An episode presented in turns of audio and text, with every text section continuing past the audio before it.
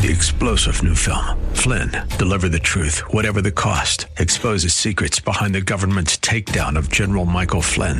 Flynn knew what the intel world had been up to. He ordered the first audit of the use of contractors. This set off alarm bells. He told the truth. He was the most dangerous person for Donald Trump to hire. They had to get rid of Flynn. Flynn, deliver the truth, whatever the cost. Available now. Watch it today. Go to salemnow.com. Salemnow.com. Welcome to the Georgene Rice Show podcast. This program was originally broadcast live on 93.9 KPDQ. We hope you enjoy the show. Well, good afternoon and welcome to the Thursday edition of the Georgene Rice Show. Glad to have you with us. James Blend is producing. Clark Hilton Engineering, Dan Rice has given up the use of his office for the sake of the cause. Today we're going to talk with Reverend Moore and Rabbi Cooper. They are co-authors of The Next Jihad, Stop Christian Genocide in Africa.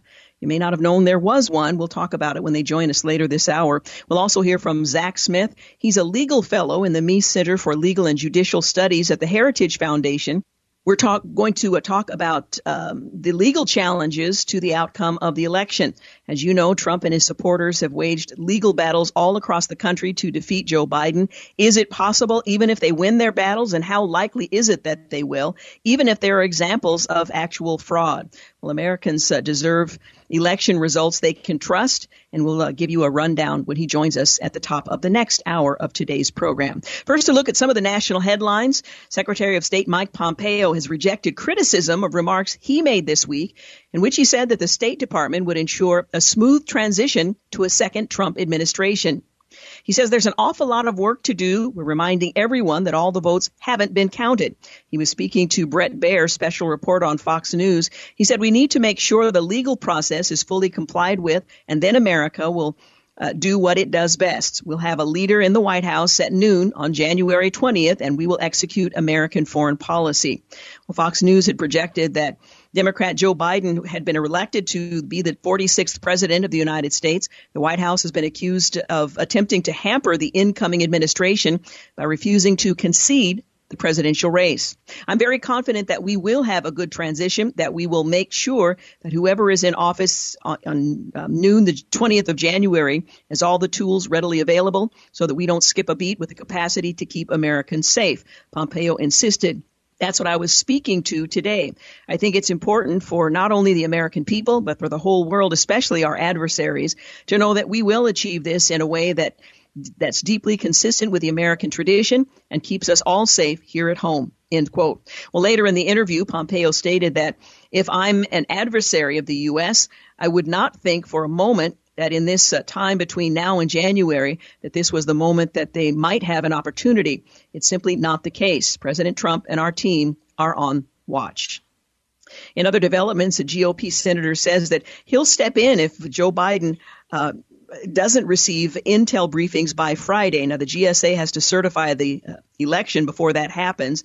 He's going to step in, uh, defining that apparently as giving him access to intel information. And a Biden lawyer is accusing Trump of trying to interfere with the um, inevitable as the transition awaits GSA funds. There are also funds that come along with those briefings when the uh, election is called. Biden is taking calls with leaders of Britain, France, Germany, as the transition gets underway, and his transition team isn't ruling out legal action if the Trump administration doesn't cooperate.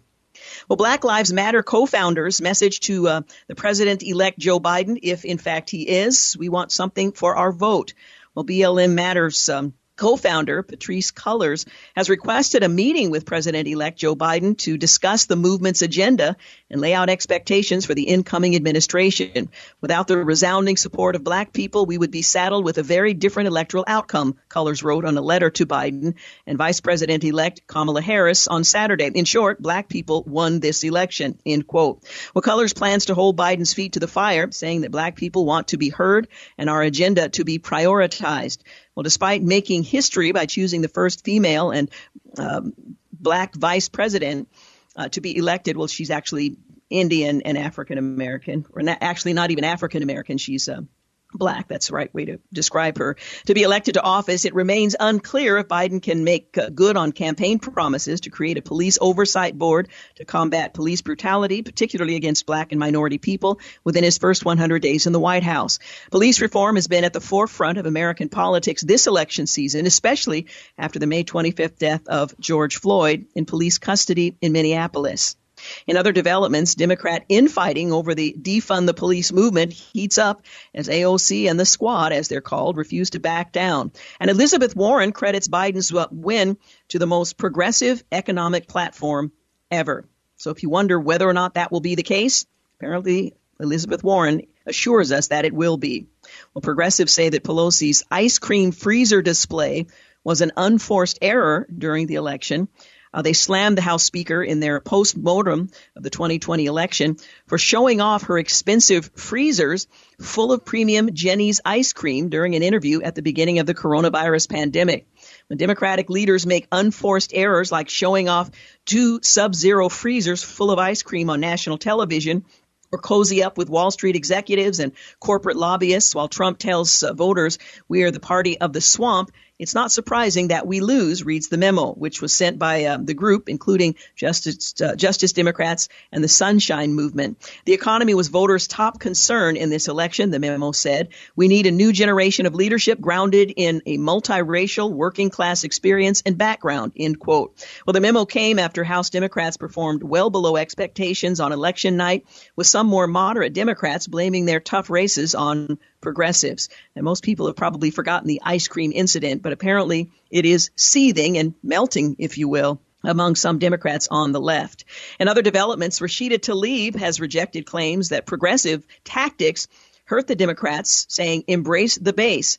And Nancy Pelosi is refusing to denounce socialism as she seeks another term as Speaker.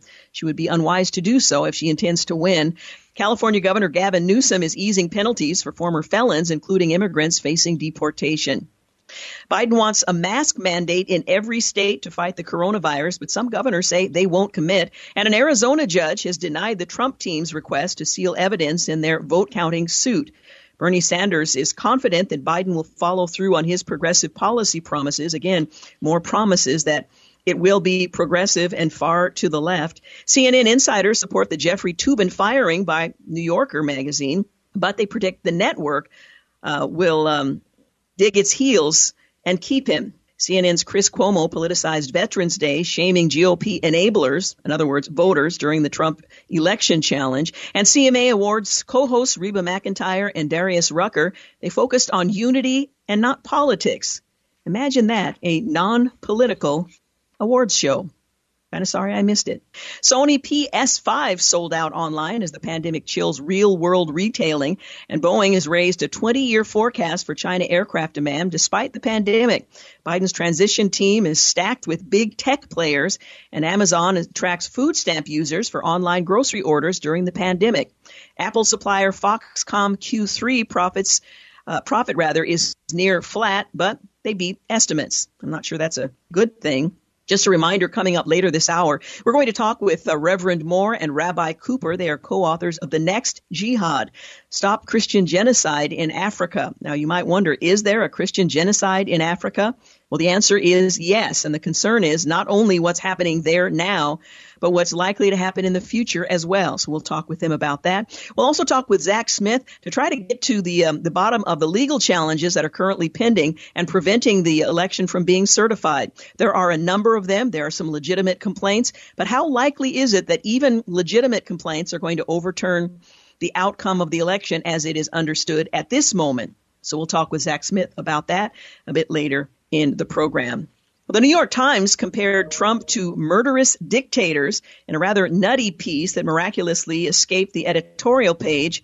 Uh, I'll share with you some of what it has to say. It is really quite far out there. And my guess is uh, if Joe Biden becomes the next president, we won't have to endure this kind of silliness from the New York Times or the press in general, at least until another Republican emerges as a uh, as a leader. Anyway, we'll get into that when we come back. You're listening to the Georgene Rice Show. We'll be back in a moment. You're listening to the Georgene Rice Show podcast. is aired on 93.9 KPDQ. Hey, welcome back. You're listening to the Georgene Rice Show. Looking forward to a conversation coming up in our next couple of segments. We'll be talking with the Reverend Johnnie Moore and Rabbi Abraham Cooper. They're the co-authors of The Next Jihad, Stop the Christian Genocide in Africa. That's coming up later this hour. Well, as I mentioned, there was a rather peculiar piece that miraculously escaped the editorial page of the New York Times.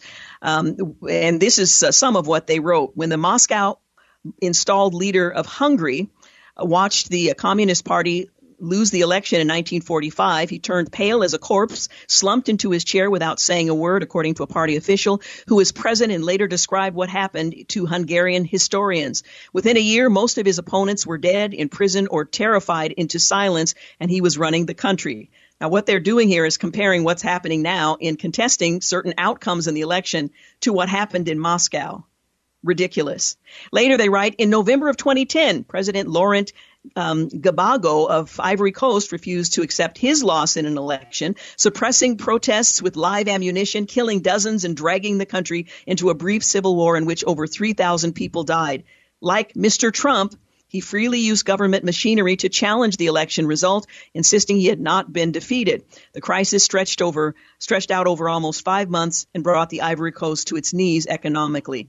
So they're suggesting that challenging the outcome of some of these races, which a candidate is entitled to do, and Democrats have done it as well as Republicans, is somehow going to plunge us into civil war in which Americans are going to be shot with live ammunition utterly irresponsible and ridiculous, but sadly not surprising from the New York Times.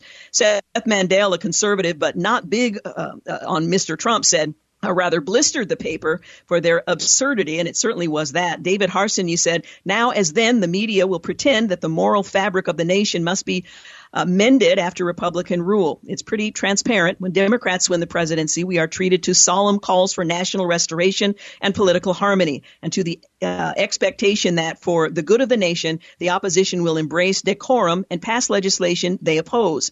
When Republicans win elections, grown women put on knitted hats depicting their reproductive organs and stomp around Washington protesting all uh, to the hero's welcome.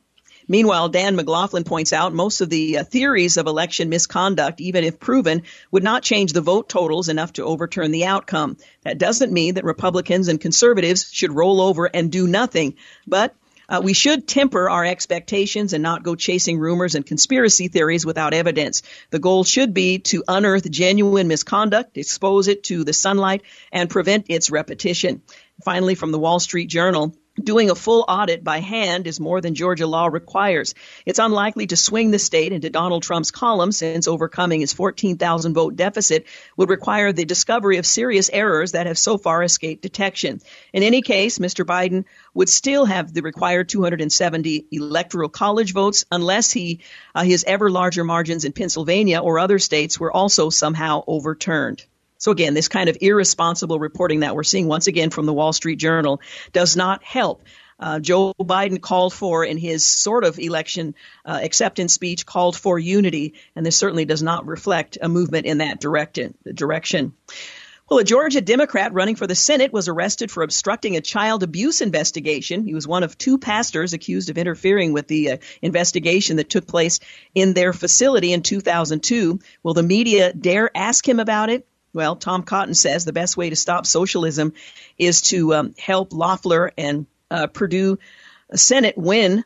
Uh, and the other Democratic candidate, Jon Ossoff, said the Republicans uh, said of Republicans, you're going to uh, get beaten so bad you can never run or show your face again in public because we have had enough, absolutely enough, of what you're uh, we're getting from Donald Trump and his fellow travelers right now. Well, that brought on this reply from Guy Benson. Nearly 2.5 million Georgia citizens have voted for President Trump in a contest that's so close it heads for a recount. Jon Ossoff likely hopes these Trump voters won't show their faces to vote against him on the 5th of January. Now, the New York Times columnist Thomas Friedman told Democrats to move to Georgia and vote in the runoff elections. That's a violation of state law, by the ways, by the way. Again, the New York Times. And Friedman isn't the only Democrat to suggest this very thing in order to win that Senate seat. Well, Biden's COVID 19 advisor says, let's lock the country down again. Imagine the dread from the small businesses that have managed to survive the insanity so far. But most likely would not in, uh, survive a second round. Well, Joe Biden is promising uh, to freeze deportations and allow immigrants from dangerous countries to come into the country. He says he will institute a 100 day freeze on deportations. Imagine what the border will look like for these first three months. Well, China rips the United States via the UN Human Rights Council, which is almost comical. Adding to the silliness, uh, noted the uh, day before, the thread notes. Um, China is demanding the United States root out systematic racism and get those guns out of the hands of citizens, among other things. Again, almost laughable if uh, you didn't know what was happening with the Uyghurs, if you didn't know what was happening in Hong Kong, and Christians in China as well. Well, Notre Dame orders COVID tests for all its students after a celebration that, well, may have contributed to a rise in the number of cases because the students stormed the field after their football team defeated top ranked Clemson. It was hard to stay in your seat, I imagine. Well, Twitter repeatedly targets Trump tweets for refusal to accept the projected results of the election. They're just projected and not certified, so I suppose you're free to speculate, but not on Twitter, something they wouldn't dare have done to, to Hillary the past four years, as she failed to accept the outcome of the election for all four of those years, and that has led to a mass exodus from uh, exodus from Twitter and Facebook to Parler. I guess that's another site. Rudy Giuliani claims 650,000 votes were counted unlawfully in Philadelphia and Pittsburgh, and Joe Biden's religious support may have been the difference. Uh, the softening of Trump's evangelical base may have proved critical. And a reminder the doomsday predictions advanced by Democratic Party leaders that President Trump would sabotage the Postal Service failed to materialize. Hyperbole is uh, really should be unwelcome in politics on both sides. Georgia, where Biden's margin is under 15,000 votes, announces a full recount by hand. Unfortunately, National Review's Dan McLaughlin observes the average recount changes the totals by 430 votes and the largest shift among any of the 31 recounts conducted over the past two decades was 0.1% of the vote. But it's also worth noting that Georgia is ripe for election fraud. But I guess the message is balance your expectations. For what it's worth, an early poll of Georgia's twin Senate runoffs shows tight races. The poll showed Kelly Loeffler at 49% of the vote compared to Democrat Raphael Warnock's 48% showing, within the margin of error 2.6 percentage point. About 3% were undecided in the uh, other race, U.S. Senator David Perdue had a 50 to 46 percent lead over Democrat Jon Ossoff, echoing the results of the November election when the Republican fell just under the majority vote mark he needed to win outright. About 4 percent of uh, Georgians uh, were undecided. If Biden prevails, um, there's some of the things to consider. Joe Biden taps um, Ronald Klain, who ironically was general counsel to Al Gore's recount committee as White House chief of staff, according to the Washington Examiner. In 2014, Klain agreed that the elections are rigged. Apparently, he doesn't think that now. Joe Biden wants to scrap due process for college students who are accused of sexual assault, and Biden plans to reopen America to refugees after Trump slashed admissions. In 2016, President uh, Barack Obama aimed to admit 110,000 refugees. President Trump lowered that cap of refugee admissions every year of his presidency. For fiscal year 2021, he set the cap at 15,000, the lowest on record. Biden promises to take a starkly different approach from his predecessor to set the annual globe refugee admissions caps to 125,000, which of course exceeds his former boss, Barack Obama, and seek to raise it over time. Well, the latest on COVID 19, states across the country are imposing restrictions as hospitalizations hit a new record of 65,000. New York is imposing a curfew on restaurants, bars, and gyms, as are other states, including Oregon. And melatonin may help treat the novel virus, according to a study. Taiwan has admitted U.S. troops exercises for the first time in 40 years, admitting the uh, the fact to uh, the growing threat of China. The exceedingly rare acknowledgement of U.S. boots in Taiwan comes just days after American television networks call the presidential election for Democrat Joe Biden. And although President Donald Trump is yet to concede and his administration continues to dispute the outcome of the race, um, the current concern has uh, been set in uh, Taiwan among its residents who are overwhelmingly in favor of Trump, of Trump rather, um, uh, Trump reelection because of his hardline stance on China. That may change, as well as the billion dollar arms deal struck by President Tsai Ing-wen's government. Meanwhile, China forces the ouster of Hong Kong's pro-democracy lawmakers. And around the world, Florida's governor is pushing the expansion of self-defense laws to defend against rioters. You're listening to the Georgene Rice Show. We'll take a break. And when we return, we'll hear from Reverend Moore and Rabbi Cooper. They're co-authors of The Next Jihad, Stop Christian Genocide in Africa. You're listening to the Georgene Rice Show podcast. It's aired on 93.9 KPDQ. Well, good afternoon and welcome back. You're listening to the Georgene Rice Show. I've been looking forward to this conversation. The Next Jihad is the title of the book. Well, in an appeal for religious freedom and human rights, my guest and his co-author, both faith leaders and self-described freelance diplomats, Reverend Johnnie Moore, my guest, and his co-author, Rabbi Abraham Cooper, they released their new book, The Next Jihad. They expose the everyday horrors that Christian believers face in Nigeria, and the authors spotlight the enduring atrocities of religious persecution and the cost of global inaction. The book is rooted in first-hand testimonials and their on-the-ground experiences. The next jihad forewarns us about the dire but largely disregarded threat of terrorism seeking to eradicate Christians in Africa either by forced conversion to Islam or by murder. The authors uh, contrasting religious backgrounds, Moore an evangelical Christian and uh, Rabbi Cooper an Orthodox Jew, make this multi-faith collaboration an especially powerful argument for safeguarding religious tolerance and our shared human um, rights. Reverend Johnnie Moore is a noted speaker, author, and human rights activist. He served as the president of Congress of Christian Leaders and is the founder of Kairos Company, one of America's leading boutique communications cons- uh, consultancies. He also is best known for his extensive multi-faith work on the intersection of faith and foreign policy. He serves as a presidential uh, appointee to the United States Commission for International Religious Freedom and sits on many boards. And if I went through the very long list, we wouldn't have time for our interview, so I will leave it at that. But I am just delighted to have you with us, Reverend Johnnie Moore. Thank you for joining us. Thanks, Georgene. Good to be with you. Well, first of all, let me ask you about your collaboration. You are an evangelical Christian. You've uh, collaborated with a, an Orthodox rabbi, Abraham Cooper. How did the two of you come to this book and this subject? Well, I, I really refer to Rabbi Cooper as my mentor. You know, he, he's uh, someone who's influenced my life uh, in, a, in a great way for a long period of time.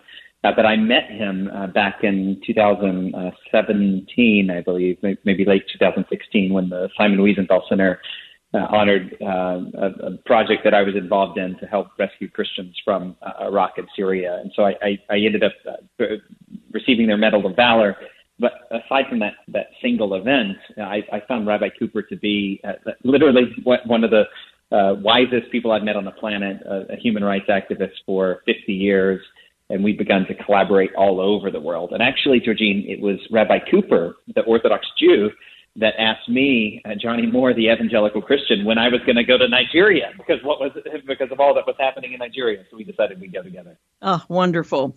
In the introduction, you asked the question, "What's going on in Africa?" And it's a apt question because most of us don't know. You write that Af- Africa is a continent that takes up much of our globe, but so little of our minds here in the West. It's an incomparably important place on our planet, yet too rarely captures the world's attention. Normally, it does so only during tragedy. There is a tragedy going on right now, a genocide, if you will, that most of us are unaware of. Yeah, and it's been going on for a long time. Uh, back back when ISIS was at its height in Iraq and Syria in, in 2015, more Christians were dying in northeast Nigeria than Christians or Yazidis that were dying in, in Iraq and Syria. So, so this is, it's not a new crisis. Mm-hmm. It's an ongoing crisis that seems to be escalating and the numbers are growing and the world become, is becoming increasingly indifferent. And, you know, I, I, I'm not sure why people won't pay attention to it, but one of the convictions that I have is that the, the best way of sort of awakening the conscience of the world is to tell the stories of the victims. And so right before COVID 19, shut down the world. Uh, Rabbi Cooper and I spent several days in, in Abuja meeting with dozens and dozens of victims, hearing stories that I knew would be bad. But I, I got to tell you, Georgie, it was much, much worse than I even knew. And it does beg the question, why aren't we hearing about these stories? Uh, the mainstream media's focus is on a lot of different things. We tend to think about terrorism in the Middle East. There's been a national election. We're in the middle of a pandemic. These are kind of current reasons one might uh, look to as to why we're not hearing about what's happening in Nigeria, for example. But how do you explain the, the ignorance, even of the, the Christian community in general, of what's happening there and the threat uh, not only to Nigerians and other uh, African nations, but the threat to Europe, the United States, and other parts of the world. And, and when you add on uh, on top of it, you know, when the media does report on it, they tend to report on it uh, in a in a strange way, where they, they won't talk about the religious violence. They'll they'll chop the violence off to climate change or to conflicts between herders and farmers, but they won't mention you know the fact that this is uh, often religiously religiously motivated. And, and you know, and by the way, it, it's important to all of us. I mean, Nigeria is the largest country, the most populated country in Africa. It has the 10th largest oil reserves in the world. It has the largest economy on the continent, and the countries surrounding it all have their own sort of terrorist insurgencies.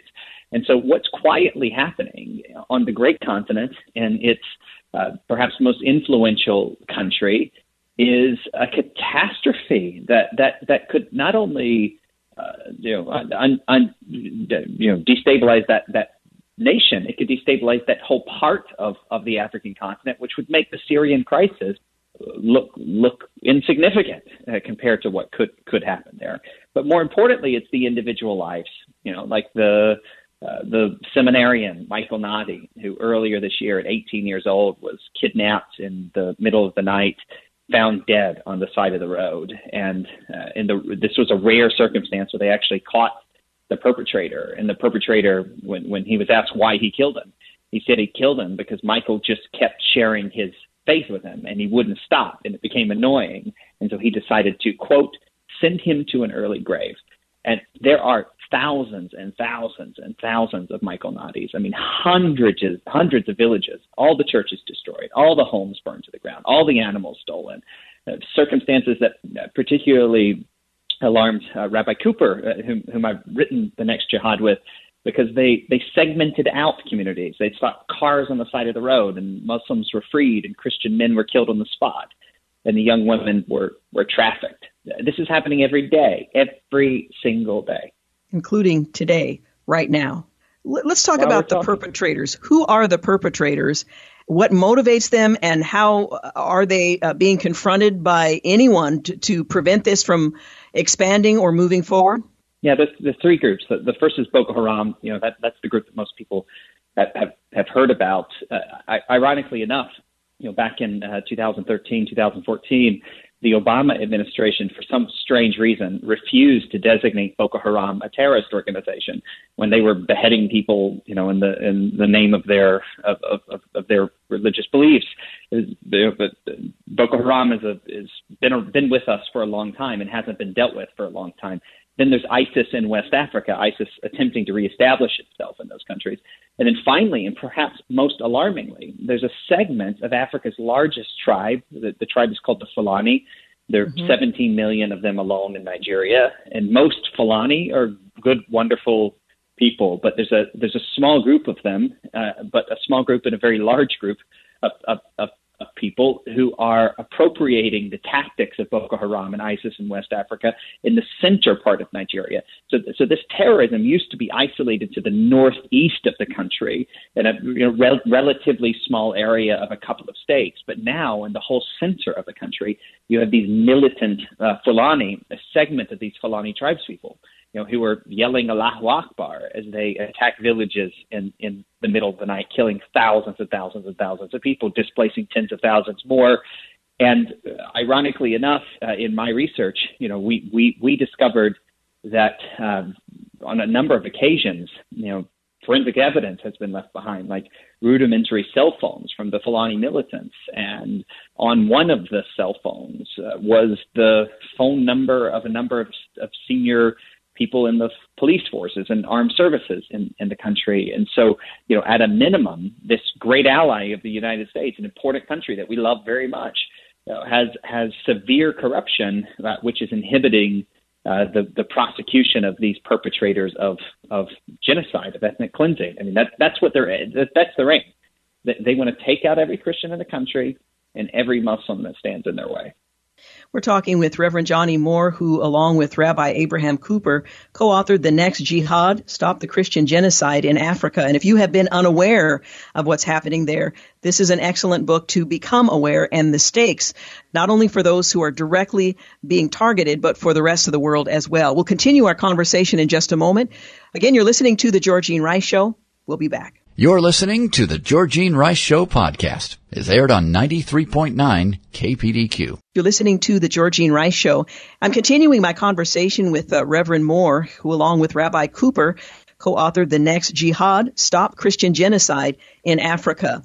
Now, our, our temptation is to look at the broad implications of what's happening in Nigeria and elsewhere, uh, and to consider how it might somehow be exported uh, outward. But I appreciate that you focus our attention on what's happening to brothers and sisters in Christ on the ground right now, the price they are paying for faithfully following their, their faith. And I want to talk about the implications as well, but I think it's important that we look at who's being impacted uh, and targeted by these perpetrators and what they hope ultimately to accomplish. Well, and, and to do so, I, I, the most important and powerful thing is to is to tell their stories. And yes, Georgene, there are a few of them that really touch me. I think there's one girl, uh, pro- probably many people listening to us have heard this name before. That her, her name is Leah Sharibu.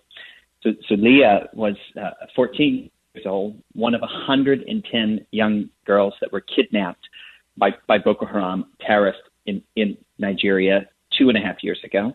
When, when Boko Haram kidnapped them, it, it caused a massive, massive political problem in the country. You know, for the for the ruling government, they negotiated the release of the 110 girls uh, it's just that all the parents were waiting for the girls to be released in the buses. Uh, and then one parent, Leah's mom, Rebecca, uh, as she tells the story, was looking around and she couldn't find her daughter. And all the other girls were there, but her daughter wasn't there. And she's getting more and more desperate. And she sees one of Leah's friends. So she one, runs up to Leah's friend. She says, Where's Leah? Where's Leah? Where's Leah? And then Leah's friend told her that all of the other girls were freed, but the terrorists wouldn't free Leah because Leah was the only Christian in the group, and Leah refused to convert to Islam. And she said, You can take my life, but I will not change my religion. And this little 14 year old girl with more faith than most pastors I know stared down these terrorists and remains in captivity today just because she would refuse to convert, you know, out of out of Christianity into into Islam. And there's just story after story after story like that. Uh, you know, early earlier this year, you know, a, a famous pastor in the country, in the northeast of the country, uh, was was beheaded uh, on a live video because he would refuse to refuse to convert, and he leaves behind a widow and nine children.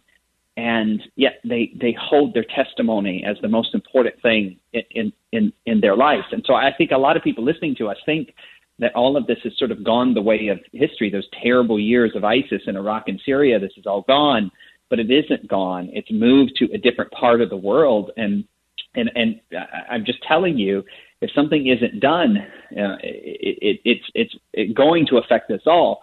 But but but as a believing Christian, you know, I, I have to also say that the strongest, some of the strongest faith I've seen in the world, you know, is, isn't in our gigantic churches in the United States of America or in Western Europe. It, it's it's in the it's in the testimonies of these these everyday Christians in this persecuted part of Africa's most populated country.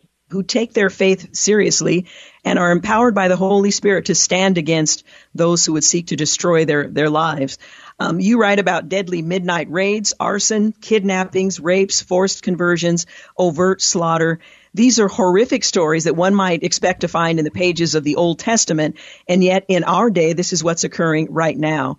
Uh, failure to respond to this in some constructive way uh, certainly has implication for those who are suffering. Um, but talk a bit about the, the broader implications if this is permitted to go on unchecked, if the world continues to look away, um, what can we expect as a result? We, we can expect a, a humanitarian catastrophe unlike anything that we've seen. And, and that is saying something, having, having just come through the first decade of the Syrian conflict, and we watched how that uh, uh, upheaval affected almost the entire world, you know, and, and especially the neighboring countries countries in Europe. I mean, and, and here's the thing: like, I, I'm not, I'm not here to, you know, to speak badly about Nigeria. I love Nigeria. I mean, these are amazing people. It's an amazing country, some of the most incredible people in the world. It's an ally of the United States, a critical ally, and it needs to stay that way. But the government in Nigeria, for whatever reason, is choosing not to take the action necessary, and they need to be called out on it. And that's one of the reasons why we went. It's one of the reasons why we've written written the book. And it's not just on the United States to, to do something; it's also on Europe you know, the United Kingdom gives a million dollars a day, a million pounds a day, rather, you know, to, to the Nigerians. It's time for all of the aid money given by the United States and the Europeans to be evaluated. It's time for the United States and the Europeans to send a clear message that if the Nigerian government doesn't fulfill its fundamental responsibility of protecting the innocent, then you know it it, it it's going to face consequences for that when it comes to our our relationship. You know, and Georgene, all of this is in a democracy. You know, Nigeria is a democracy. This isn't a totalitarian totalitarian dictatorship.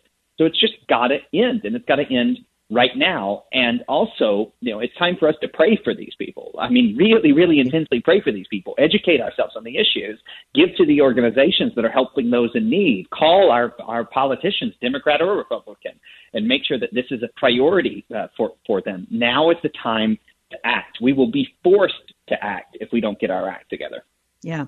We're talking about the book, The Next Jihad Stop the Christian Genocide in Africa. That's perhaps a great place to start to learn about what the situation is and how those who are uh, fellow followers of Jesus, um, how they are suffering. You write about the moral imperative to act, and I think we can all feel that that need to act. What can we uh, What can we do? What can be done to help? Uh, as an average follower of Christ, as an average citizen, um, first of all, we need to be convinced that it's imperative to act. But then, what can we do to help that's going to make a difference? Well, you know, this this is what united uh, the rabbi and I. I mean, we're, you know, he's yes. an uh, Orthodox Jew. I'm a I'm an evangelical Christian, but we both believe in action. You know, it, compassion requires action. You have to do something about it. You know, and, and in the back of the book, we list a bunch of things that that that that can be done. But let me just give you know a, a couple of real simple ones pray like you hope these people, like you hope someone would pray for you. Educate yourself so you know what's going on, including the stories of the victims. You can tell those those stories. Send an email to your political leader's office today. Just go on the website, find the local leader, and say, "What are you doing about the the crisis in Nigeria?" You know, and and then and then finally, you know, help organizations that are helping helping those in need. You know, the thing about Nigeria is it has a huge Christian population. Every denomination is in Nigeria. The largest assemblies of God communities outside of the United States are in are in Nigeria. Like your church has some connection to the country. Like it's time to help those churches in Nigeria cope with the crises that they're they're facing. Now's now's the time to do it. There are lots of other things that can be done, but those are a, a few quick ones you might remember. Yes, and you'll find them in the book. Let me ask you how the Christian community is faring. Obviously, under this kind of ongoing, relentless pressure and danger, it takes its toll. How is the church in general holding up under this kind of challenge? I mean, it's just a miracle, right? I, I, I've spent my entire adult life helping persecuted Christians around the world, and I always find like I'm the one that's actually helped, you know, in, in the end. I mean, it keeps my faith alive. And I got to tell you, you know, the Nigerian church is strong. You know, I, I'm I met a, a pastor who is on his second burned down church, and uh, he, he he reminded me of a modern day Apostle Paul. He's not going anywhere. They could take they could take his church. They could take any little bit of money he has. They could take his food. They could burn down the building. He's just going to stay caring for those for those people. So it's a it's a church that's alive. Well, that's so encouraging. We have a great deal to learn from them, but we also have a great deal we can do to help support them. First, by recognizing that moral imperative to act, and then to act constructively. Again, the book is titled The Next Jihad Stop the Christian Genocide in Africa. The book is published by Thomas Nelson. And let me encourage you to read the book to learn more about what's happening in this, uh, this country in Africa. And I think I appreciate too that you put it in context that the ripple effect if left unchallenged, of what's happening there uh, into Europe and other countries, including our own, is uh, certainly sobering as well. The next jihad. Um, Reverend Johnnie Moore, thank you so much for your collaboration with Rabbi Cooper and for taking the time to talk with us about this important book today. Thanks for shining a light on it. You're listening to the Georgene Rice Show. We're going to take a quick break. We've got news and traffic at the top of the hour. And when we return, we'll talk with Zach Smith. He's a legal fellow in the Meese Center for Legal and Judicial Studies. We'll try to get some understanding, gain some understanding of the lawsuits that are currently pending that uh, has failed to resolve our election. Uh, is it likely or possible that the the outcome could be overturned? Uh, from what we've been told, uh, is the uh, the current outcome, or just we'll put it all into perspective. You're listening to the Georgene Rice Show. You're listening to the Georgene Rice Show podcast. is aired on 93.9 KPDQ. You're listening to the Georgene Rice Show. I don't know if you're like me, but I'm trying to follow the legal challenges to the uh, the election, the presidential election, and it's a bit difficult to do. Well, my next guest, Zach Smith, along with Hans von Spakovsky, wrote a column on the subject, and we're going to get him to uh, kind of walk us through some of what's happening. He writes that we all knew election day 2020 wouldn't be normal, and yet it still seems remarkable that we don't yet know who the next president of the United States uh, will be on January 20th, and we may not know for some some time. President uh, Trump um, or the newly elected, uh, inaugurated President Joe Biden. Well, even if news organizations declare the winner in the close presidential race, that's not the official result. States have until the, the 8th of December to settle any election disputes and certify their results before the meeting of state electors in every state on December 14th when they cast their electoral college votes for president. Well, that's that's a lot to to take in, but where we stand now is the question I think many of us are wondering in terms of the challenges. Well, Zach Smith is a legal fellow in the Meese Center for Legal and Judicial Studies at the Heritage Foundation. Zach, thank you so much for joining us today. Of course. Thank you so, so much for having me on. I really appreciate it. Well, we're trying to follow and sort through all of this. Um, and there are some key legal fights that maybe you can help us better understand. Let's begin with Pennsylvania. There seem to be a lot, a lot of questions, different questions relating to the outcome of their election and how decisions were made and handled. Can you tell us what the status is, uh, the legal fight is in Pennsylvania at this point? Sure. Uh, in Pennsylvania, several lawsuits have been filed relating to election process, election procedures that have been used, and one of the cases out of Pennsylvania has the best chance of being reviewed by the U.S. Supreme Court.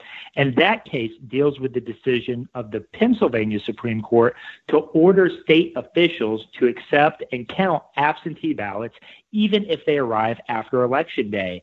And so that uh, decision you know, is is being appealed. It's working its way through the uh, court system right now. And if the U.S. Supreme Court is going to take up uh, one of these election-related cases, I think that one certainly uh, has the best chance of of being taken up. Now we know that courts are are reluctant to uh, weigh in on elections. Is it likely that they will take this up, or or do they have the option of simply declining to take it up? They could simply decline to take it up. And in fact, before the election, uh, several individuals, uh, party officials, asked the U.S. Supreme Court two times to review this action, to take up this case, and they declined both times. And so now that we're after the election, when these ballots are hotly disputed, uh, you know, the Supreme Court finds itself in the unenviable position of again, for a third time, uh, being asked to take up and review this case. Uh, and so, you know, it's certainly uh, not a good position for the court to be in, uh, but it's certainly a worthwhile issue for them to look at and to review. One of the complaints um, that the Trump campaign has raised in um, Philadelphia, in Pennsylvania, and other places is uh, them being uh, denied the opportunity to actually witness the ballots being counted. Uh, how serious an issue is that? And even if um, it's it's determined that yes, that was the case, what can be done about it since the ballots have been counted? Well, it's a very serious issue. Everybody who's involved in an election, whether you're Republican or Democrat, should have a right and an opportunity to meaningfully review and participate uh, in the ballot counting process in order to ensure there's no mischief or shenanigans taking place. And so, unfortunately, what we were seeing in Pennsylvania, what we were seeing in Michigan, places like Detroit, was that campaign officials were being denied access, or if they were being given access to the ballot counting facilities, they were placed so far away that they couldn't really tell or see what was going on. Uh, so I absolutely agree that it's very important that uh, both Democrats and Republicans are able to be there to review the counting process to ensure the integrity of the process. Uh, unfortunately, once the ballots are counted, uh, you know, if access was denied, it's tough for courts to come up with a remedy. And in mm-hmm. fact, that's what we saw a judge in Michigan say. You know, by the time the lawsuit got to her, the ballots had been counted, so there was really nothing she could do. But this is certainly an issue, something we all need to pay close attention to uh, as we begin preparing, you know, even now for the 2022 and 2024 elections. You mentioned uh, Michigan. The president's campaign lost legal challenges in both Georgia and Michigan, but we've learned recently that Georgia is going to hand recount all of their presidential ballots. Can you give us a bit of that backstory and what that might mean? Yeah, that's exactly, uh, of course. And so in Georgia, what happened basically is there's an allegation that some late arriving absentee ballots were being commingled with timely arrived ballots. The Trump campaign filed a lawsuit. Unfortunately, the judge said there wasn't enough evidence presented for him to really take any action, and so he dismissed the lawsuit. Um, you know, unfortunately, it, that, that decision highlights two of the problems uh, that the Trump campaign is facing really in all of their lawsuits. The first is that election fraud is often difficult uh, to detect. Mm-hmm. And the second one is if it is detected, it's even harder to prove in a court of law. And so while all of these legal challenges, they're very important, very necessary to ensure the integrity of our election process, you know, unfortunately, President Trump, his campaign, uh, they are facing an uphill battle with a lot of these lawsuits right now. Uh, talk a bit about Nevada and Arizona. What's what's happening there? Sure. So in Arizona, you know, there was the allegation, uh, some folks call it Sharpie Gate, where voters were mm-hmm. given Sharpies to fill out their ballot to vote with. And there was an allegation that that wasn't the proper kind of ink to use, uh, that the ballot scanning machines couldn't read those ballots if they were marked with a Sharpie. You know, Arizona's Attorney General, Mark Brnovich, I think he deserves a lot of credit. He was quick to go in, quick to investigate. And at least right now, uh, it looks like uh, there's not much to those Sharpie Gate claims that those ballots, if they were in fact filled out with Sharpies, uh, were able uh, to be read by the ballot scanning machines and to be counted. Now, I think the more interesting case is the one going forward in Nevada right now. Uh, you know, unfortunately, Nevada's voter rolls are notoriously out of date, uh, notorious for having dead or ineligible voters on them. And what we saw this year is that when you combine those bad voter rolls with the fact that Nevada moved primarily to a vote by mail system for the first time really in its history, uh, there's allegations now that potentially thousands of ineligible voters uh, cast ballots in this past election cycle. And so that's an allegation the Trump campaign has brought forward in a lawsuit. And I certainly think uh, that will be an interesting one uh, to watch as it works its way through the court systems. At the end of the column that you co-wrote, you, you make the point that there are two things to keep in mind. One uh, of the points is that gathering the evidence is extremely difficult and expensive. And the second is that courts are usually very reluctant to overturn election results, even with substantial evidence of possible problems.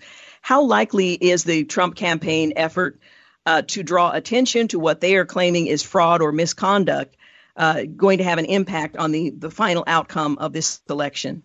Well, it's 2020, Georgene, so I'm hesitant to make uh, any predictions about what will happen. Uh, but but again, unfortunately, you know, President Trump, uh, his campaign, they really do face uphill battles in a lot of these lawsuits. Again, you know, it's certainly worthwhile uh, because even one fraudulently cast ballot is one too many. And so we need to find out what's happening, if any fraud occurred, and how we can prevent it moving forward.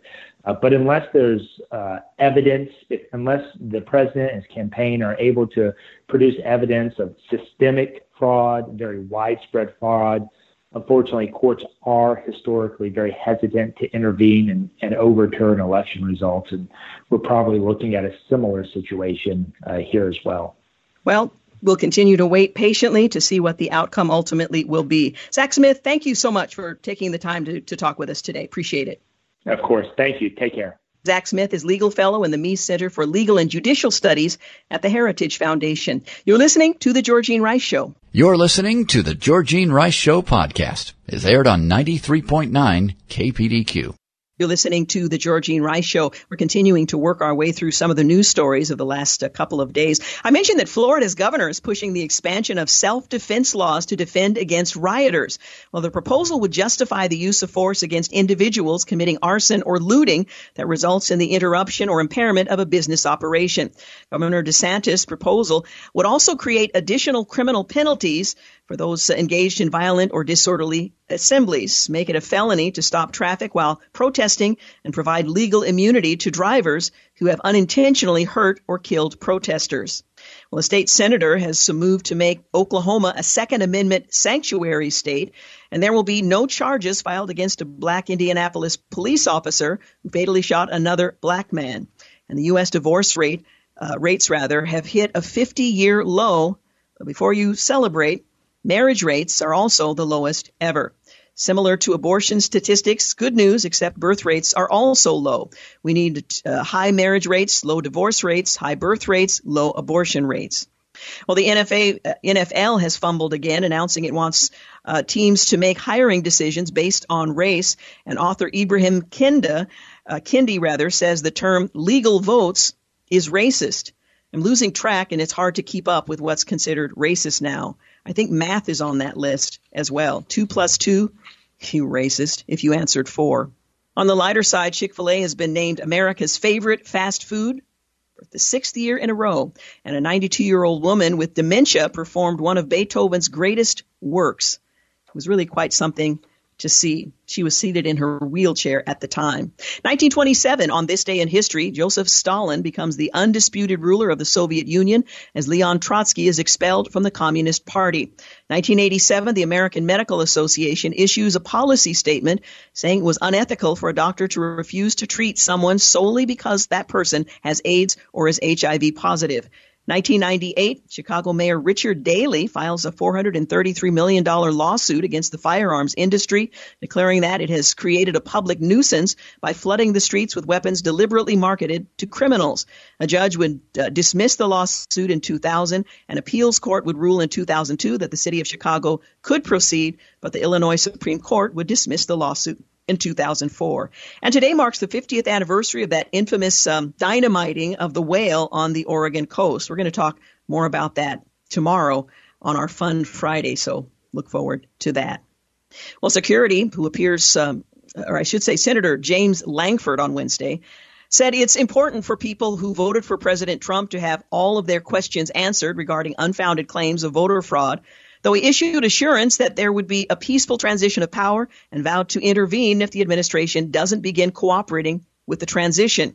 Again, that's Senator uh, James Lankford, a Republican from Oklahoma. It's important for the 71 million plus people that voted for President Trump that at the end of it, they know all of their questions were answered and that there is a president that was actually duly elected. President Trump has um, repeatedly vowed to contest election results in a number of battleground states. And of course, we uh, are going to hear more about that with Zach Smith later in today's program. But the junior senator from Oklahoma told a local station, despite the recount, it's unlikely that the projected results will be overturned. He also told the radio station that uh, he would intervene if the Trump administration has not given Biden access to presidential daily intelligence briefings by the end of the week. There's no less, uh, no loss from him getting the briefings, and to be able to do that, Lankford said, who was on the Senate Oversight Committee, uh, he would need to, or someone would need to step in. If no progress has been made by Friday toward the president-elect receiving the highly classified intelligence briefings on national security issues, he says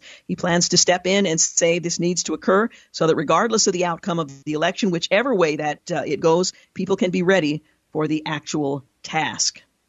I thought it rather interesting. David Harsanyi um, authored a, a column that simply pointed out that Joe Biden is the luckiest politician in American history. And if you look back over his political career, I think I might have to agree. He writes that Joe Biden has faced many tragedies in his personal life, but if he wins the presidency, he will have been the luckiest politician in American history.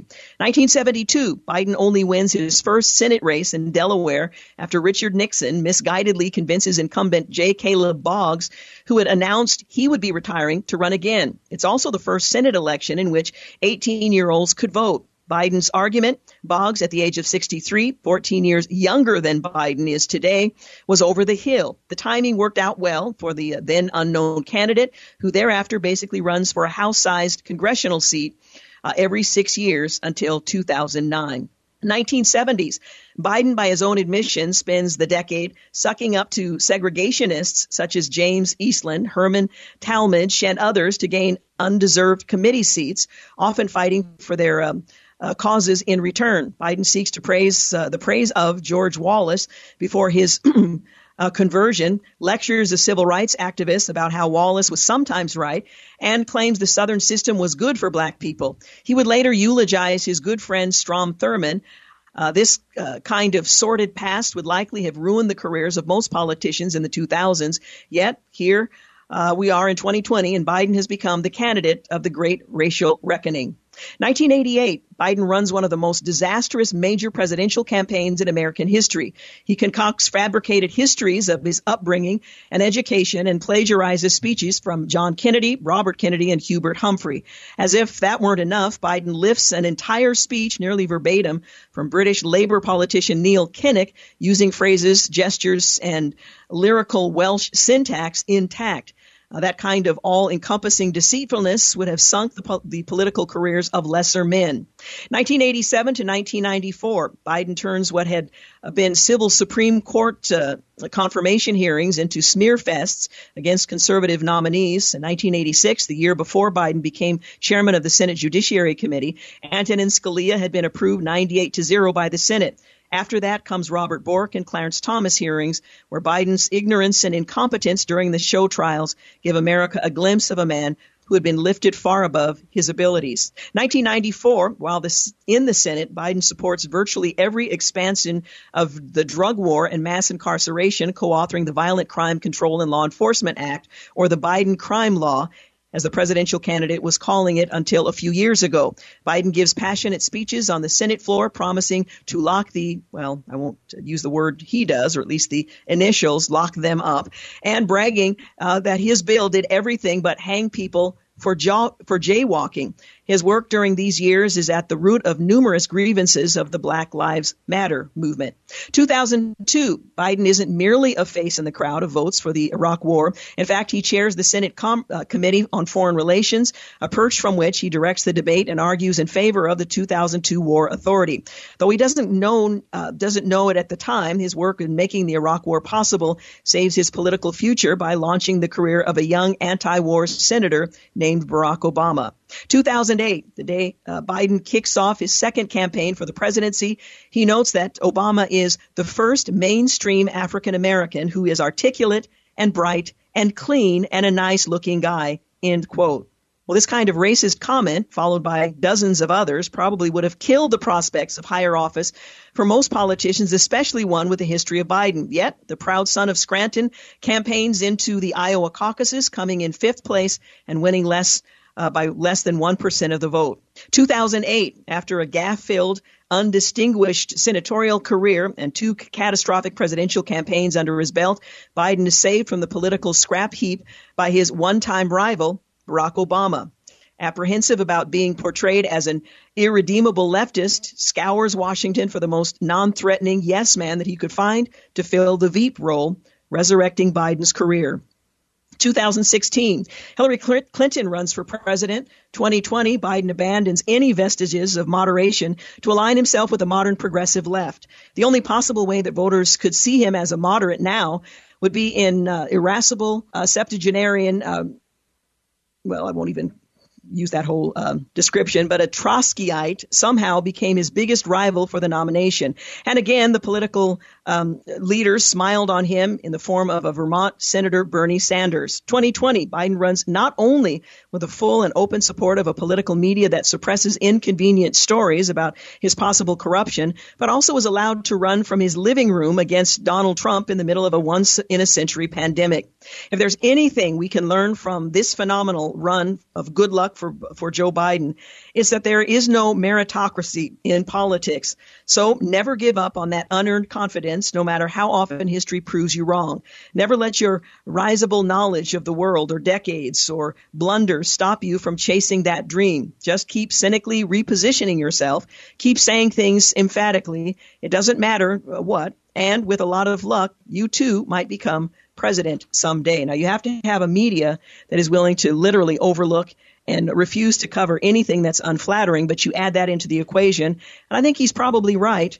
Uh, Joe Biden is the luckiest politician in American history. Again, David Harsanyi. You're listening to the Georgene Rice Show. Back in a moment. You're listening to the Georgene Rice Show podcast. It's aired on 93.9 KPDQ. You're listening to the Georgine Rice Show. Well, there are lots of questions and speculation about who will uh, Joe Biden select to be cabinet members, and there's some informed uh, uh, speculation about it. Democratic Senator Doug uh, Jones of Alabama, who was defeated by a Republican challenger, Tommy, uh, Tommy Tuberville, in last week's election, will be out of work come January. And some are suggesting that he may, in fact, uh, be considered for the to be the next Attorney General of the United States. Senator Amy Klobuchar is also considered uh, a runner in that uh, in that uh, role. She's from Minnesota, a Biden rival during the battle for Democratic presidential nomina- uh, nomination. She's also mentioned as a potential candidate for Attorney General.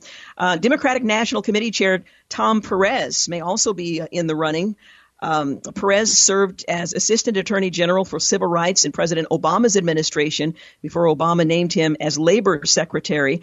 And California Attorney General Xavier Becerra is another possible candidate as Sally Yates, a former Deputy Attorney General in the Obama administration. She gained some national attention when President Trump fired her during an early days of his um, White House tenure for refusing to defend his executive order barring people from a handful of Muslim countries from entering the U.S. Stacey Abrams' name is also mentioned. Abrams, who uh, came close to becoming the first black female elected as governor, became a leading voting rights advocate after narrowly losing in 2018 in the gubernatorial election in Georgia. She was also considered as Biden's running mate. Senator Cory Booker of New Jersey, a Biden rival during the Democratic primaries, serving as the Senate Judiciary Committee or on the committee, and was a leading sponsor of the sweeping criminal justice measures passed by Congress and signed into law by the president. He would bring diversity to the Justice Department. So would Preet Bharara, He's a former chief federal prosecutor in Manhattan's Southern District. For Treasury, Senator Elizabeth Warren of Massachusetts battled Biden during the Democratic nomination race, but the progressive champion and former Harvard law professor has a history of fighting for the working class and taking aim at the big banks and corporations. But a GOP controlled Senate or even a 50 50 chamber could make Warren's nomination a non starter uh, to maintain the balance of power. Former Federal Reserve Vice Chair Roger Ferguson, who's the chief executive of Teachers Insurance and Annuity Association of America, and investor um, Mellody Hobson would bring diversity to Treasury, but progressives would decry their ties to the corporate world. Federal Reserve Governor Lael Brainard uh, may be the consensus candidate. He worked at the Treasury Department during the Obama administration. For State Department, Susan Rice's name is once again being uh, bandied about. She served as National Security Advisor and U.S. Ambassador to the United Nations under Obama. She's considered a strong uh, contender to serve as America's top diplomat. She was considered earlier this year as Biden's running mate as well. Other names that have come up for Secretary of State William Burns, a veteran foreign service officer who served as Deputy Secretary of State in the Obama administration, and Antony Blinken, Obama's Deputy Secretary of State and Deputy National Security Advisor, who served as a top Biden campaign advisor. Democratic Senators Chris Coons of Delaware and Chris Murphy of Connecticut are also being mentioned. For defense, Michelle Flournoy uh, Flournoy, rather, a former Undersecretary of Defense in the Obama administration, appears to be leading as the contender there. She's co-founder of the centrist think tank for New American Security. Also, uh, Senator Tammy Duckworth. Uh, she's out of Illinois. She's also mentioned as a possible candidate for defense secretary. The Iraq War veteran who earned a Purple Heart after she was injured when her helicopter was uh, hit by enemy fire was considered to be on Biden's short list for a running mate. Uh, Senator Jack Reed of Rhode Island, a West Point graduate who served in the Army's 82nd Airborne Division, is also mentioned. Uh, Reed was also a, a, professor at U.S. Military Academy, top Democrat on the Senate Armed Services Committee. So these are some of the names that are being bandied about. Um, and uh, again, if Joe Biden becomes something other than president elect with an asterisk by his name, those are names uh, uh, to to follow.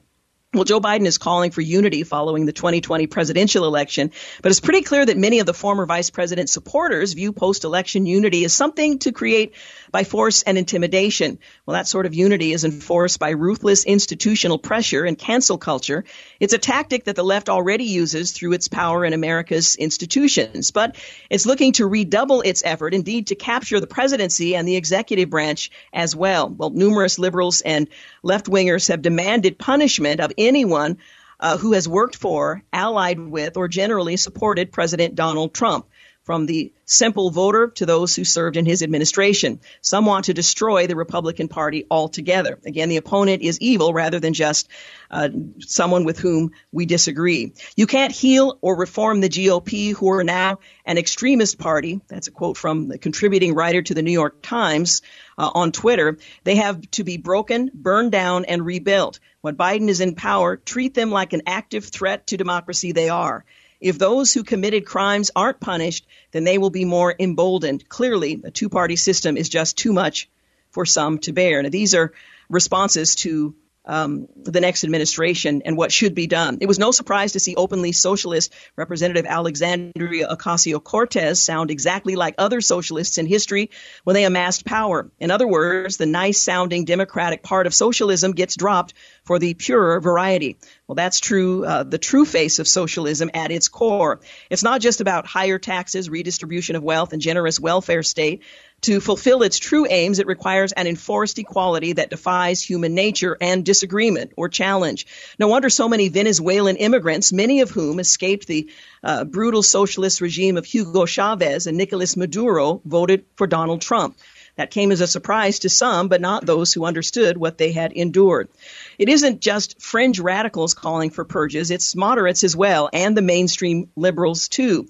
Washington Post columnist Jennifer Rubin, who used to call herself a conservative, has demanded a list of all those who think election fraud may have had a significant impact on the presidential election. One wonders if uh, if it ever crossed Rubin's mind what it uh, would mean if we apply that standard consistently for those in the media who pursued the debunked Russian collusion accusation from 2016 uh, for the past four years. In that case, Rubin, who very much uh, be on that list, and perhaps more disturbing of uh, all in this whole equation, uh, is the fact that um, so many others would be as well.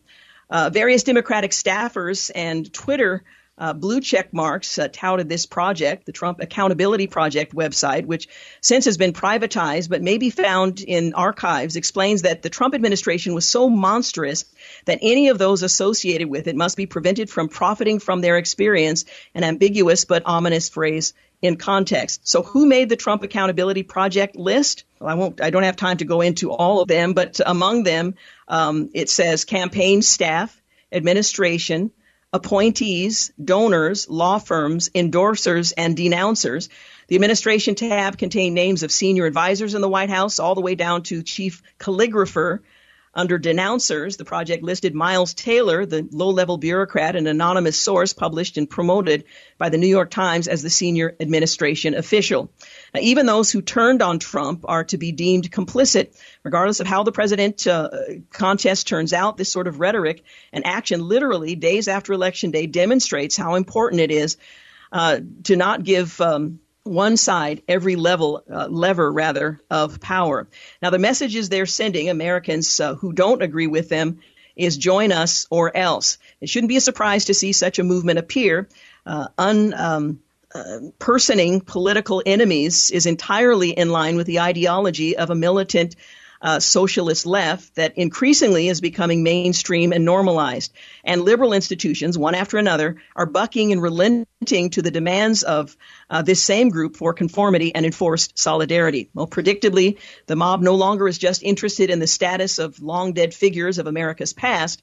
They're coming for you, and a generous slice of the American elite apparently is happy to relent and give them their way. Now, we talked earlier this year about the uh, French Revolution and how those who stood in solidarity, not necessarily in broad agreement, thought that that would lend them some modicum of protection. It was only found that uh, those who were not all in, if you will, who were not fully woke, uh, found themselves ultimately on the guillotine. And my guess is that same kind of creeping ideology will be the case here uh, as well. But while Joe Biden suggests that there ought to be unity, there are those in his party who suggest uh, nothing of the kind, that the Republicans should be eliminated from the public square altogether, and those who supported the president in any way, whether by ideological agreement or by virtue of taking on a job to serve the American people, they too should be punished and uh, not be permitted to flourish.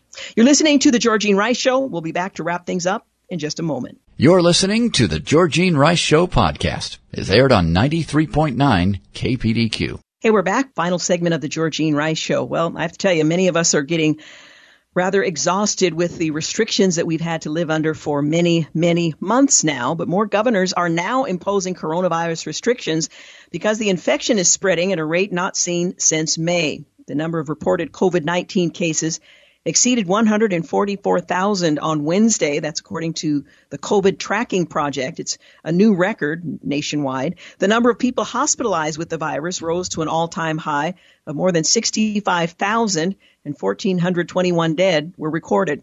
Well, the average proportion of COVID-19 tests coming back positive across the U.S. has reached 8.5%. That's the highest rate since early May, indicating growing outbreaks. New York Governor Andrew Cuomo, he announced a series of new restrictions, as did Governor Brown here in the Pacific Northwest on restaurants, bars, and gyms in response to these increasing coronavirus positivity tests.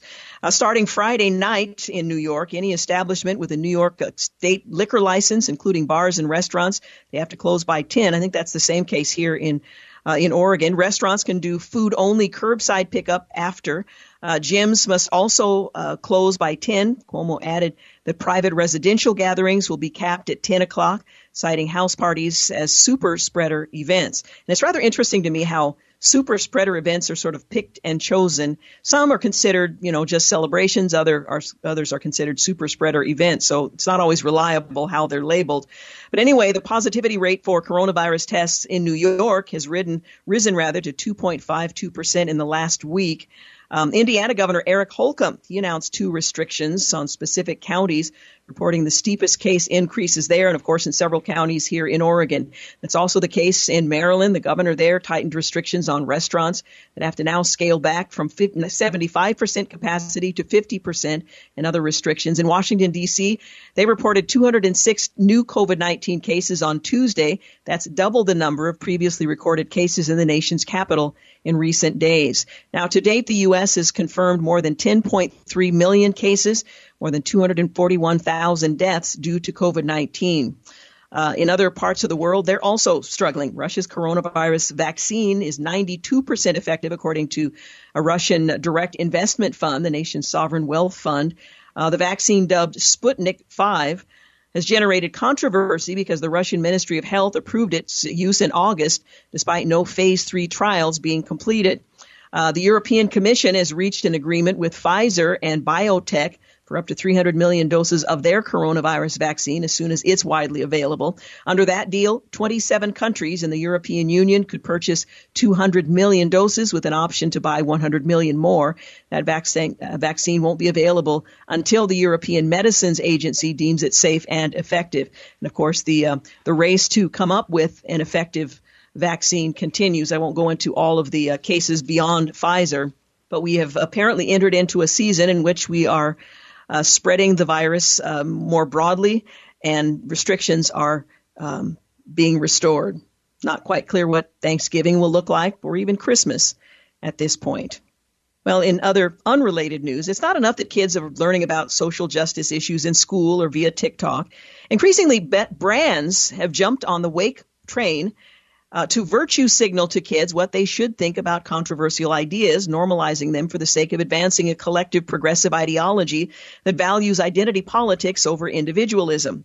Now, if that's what you and your household embrace, then more power to you. But for those who disagree, this is a challenge. Recently, Oreo posted, as one example, a tweet that had nothing to do with the classic cookies kids have been devouring with milk for an after school snack since the early 1900s. The Nabisco brand says a loving world starts with respecting others that's that's fine. I think we all agree with that. But it was followed by a Q&A on why people should use preferred pronouns to show respect, tolerance, and love. Now, the company says its Instagram page on the topic is even more woke and explains the concept in more detail. The campaign for children to support transgender ideology by using accurate pronouns is subtle, accurate at least defined by what I choose to be referred to um, is subtle but clear, and no amount of cute rainbow style cookie graphics hides it. Well, the pre uh, the, the, percolation of transgender ideology and the accompanying pronoun debate are rammed into children's faces every day with the help of legal organizations like the ACLU, pro LGBT groups, public school systems. They've written the importance of transgender ideology into their curriculum, their school bathroom policies, and more. Now, it's no wonder that uh, then that the Oreo uh, corporation would target this tweet to children for whom this ad might reinforce messages uh, they hear from trusted teachers elsewhere, teachers to whom parents send their children for education.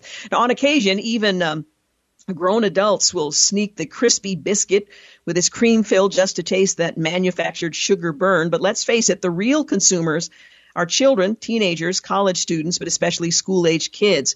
Even if grown adults were the target audience, it wouldn't be good, but it wouldn't uh, influence as many people. Kids are malleable, they're receptive to advertising, and particularly susceptible to peer pressure.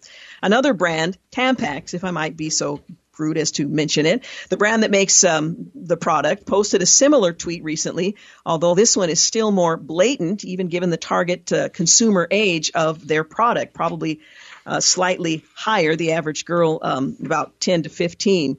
Well, the ad says, fact, not all women have periods. Also a fact, not all people with periods are women. Let's celebrate the diversity of all people who bleed. End quote. And again, forgive my crudeness in quoting their ad, but your 10 year olds are probably reading it, 10 to 12 year olds. Uh, although tampons exist solely to enable women to handle their business cleanly, this is uh, this ad is pretty shockingly explicit in both propagating transgender ideology, groupthink, and in spreading false information that denies actual biological fact. Now, there's nothing true about the ad, and a brand that caters to a woman's um, product of all things should know that. Um, again, It'd be like Oreo claiming to be a gala apple, which of course it is not. Well, the implication as indicated by the hashtag, is that transgender men, biological girls who uh, want to live as uh, a boy, also would have a period despite being a boy. Of course, unless that's taken, uh, they're taking hormone blockers to add to their transition, they would still have a cycle, but that doesn't make them less female or worse, a boy with female result. Uh, in any case, uh, this virtue signaling that um, some of the consumer products that kids most enjoy should be um, uh, parents should certainly be made aware of uh, because it's a message that's being uh, imposed and reinforced not just in a classroom, not just in entertainment media, but by the products that kids uh, enjoy as well. Two examples, but there are many, many others. Keep your eyes and ears open if you intend to be the primary teacher of your kids' values. Well, we're just about out of time. I want to thank James Blend for Producing, Clark Hilton for engineering, Dan Rice for the use of his office, and thank you for making the Georgene Rice Show part of your day. I hope you'll join us here tomorrow. We're going to have a bit of fun taking a look at some of the lighter side of the news as well as headlines. Have a great night. Thanks for listening to the Georgene Rice Show podcast. If you'd like to download a podcast of the show or would like more information on today's guests, please visit the show at kpdq.com or on Facebook. Follow the show on Twitter at grice show and like us on Facebook. And join us live every weekday at 4 for more critical thinking for critical times on 93.9 KPDQ.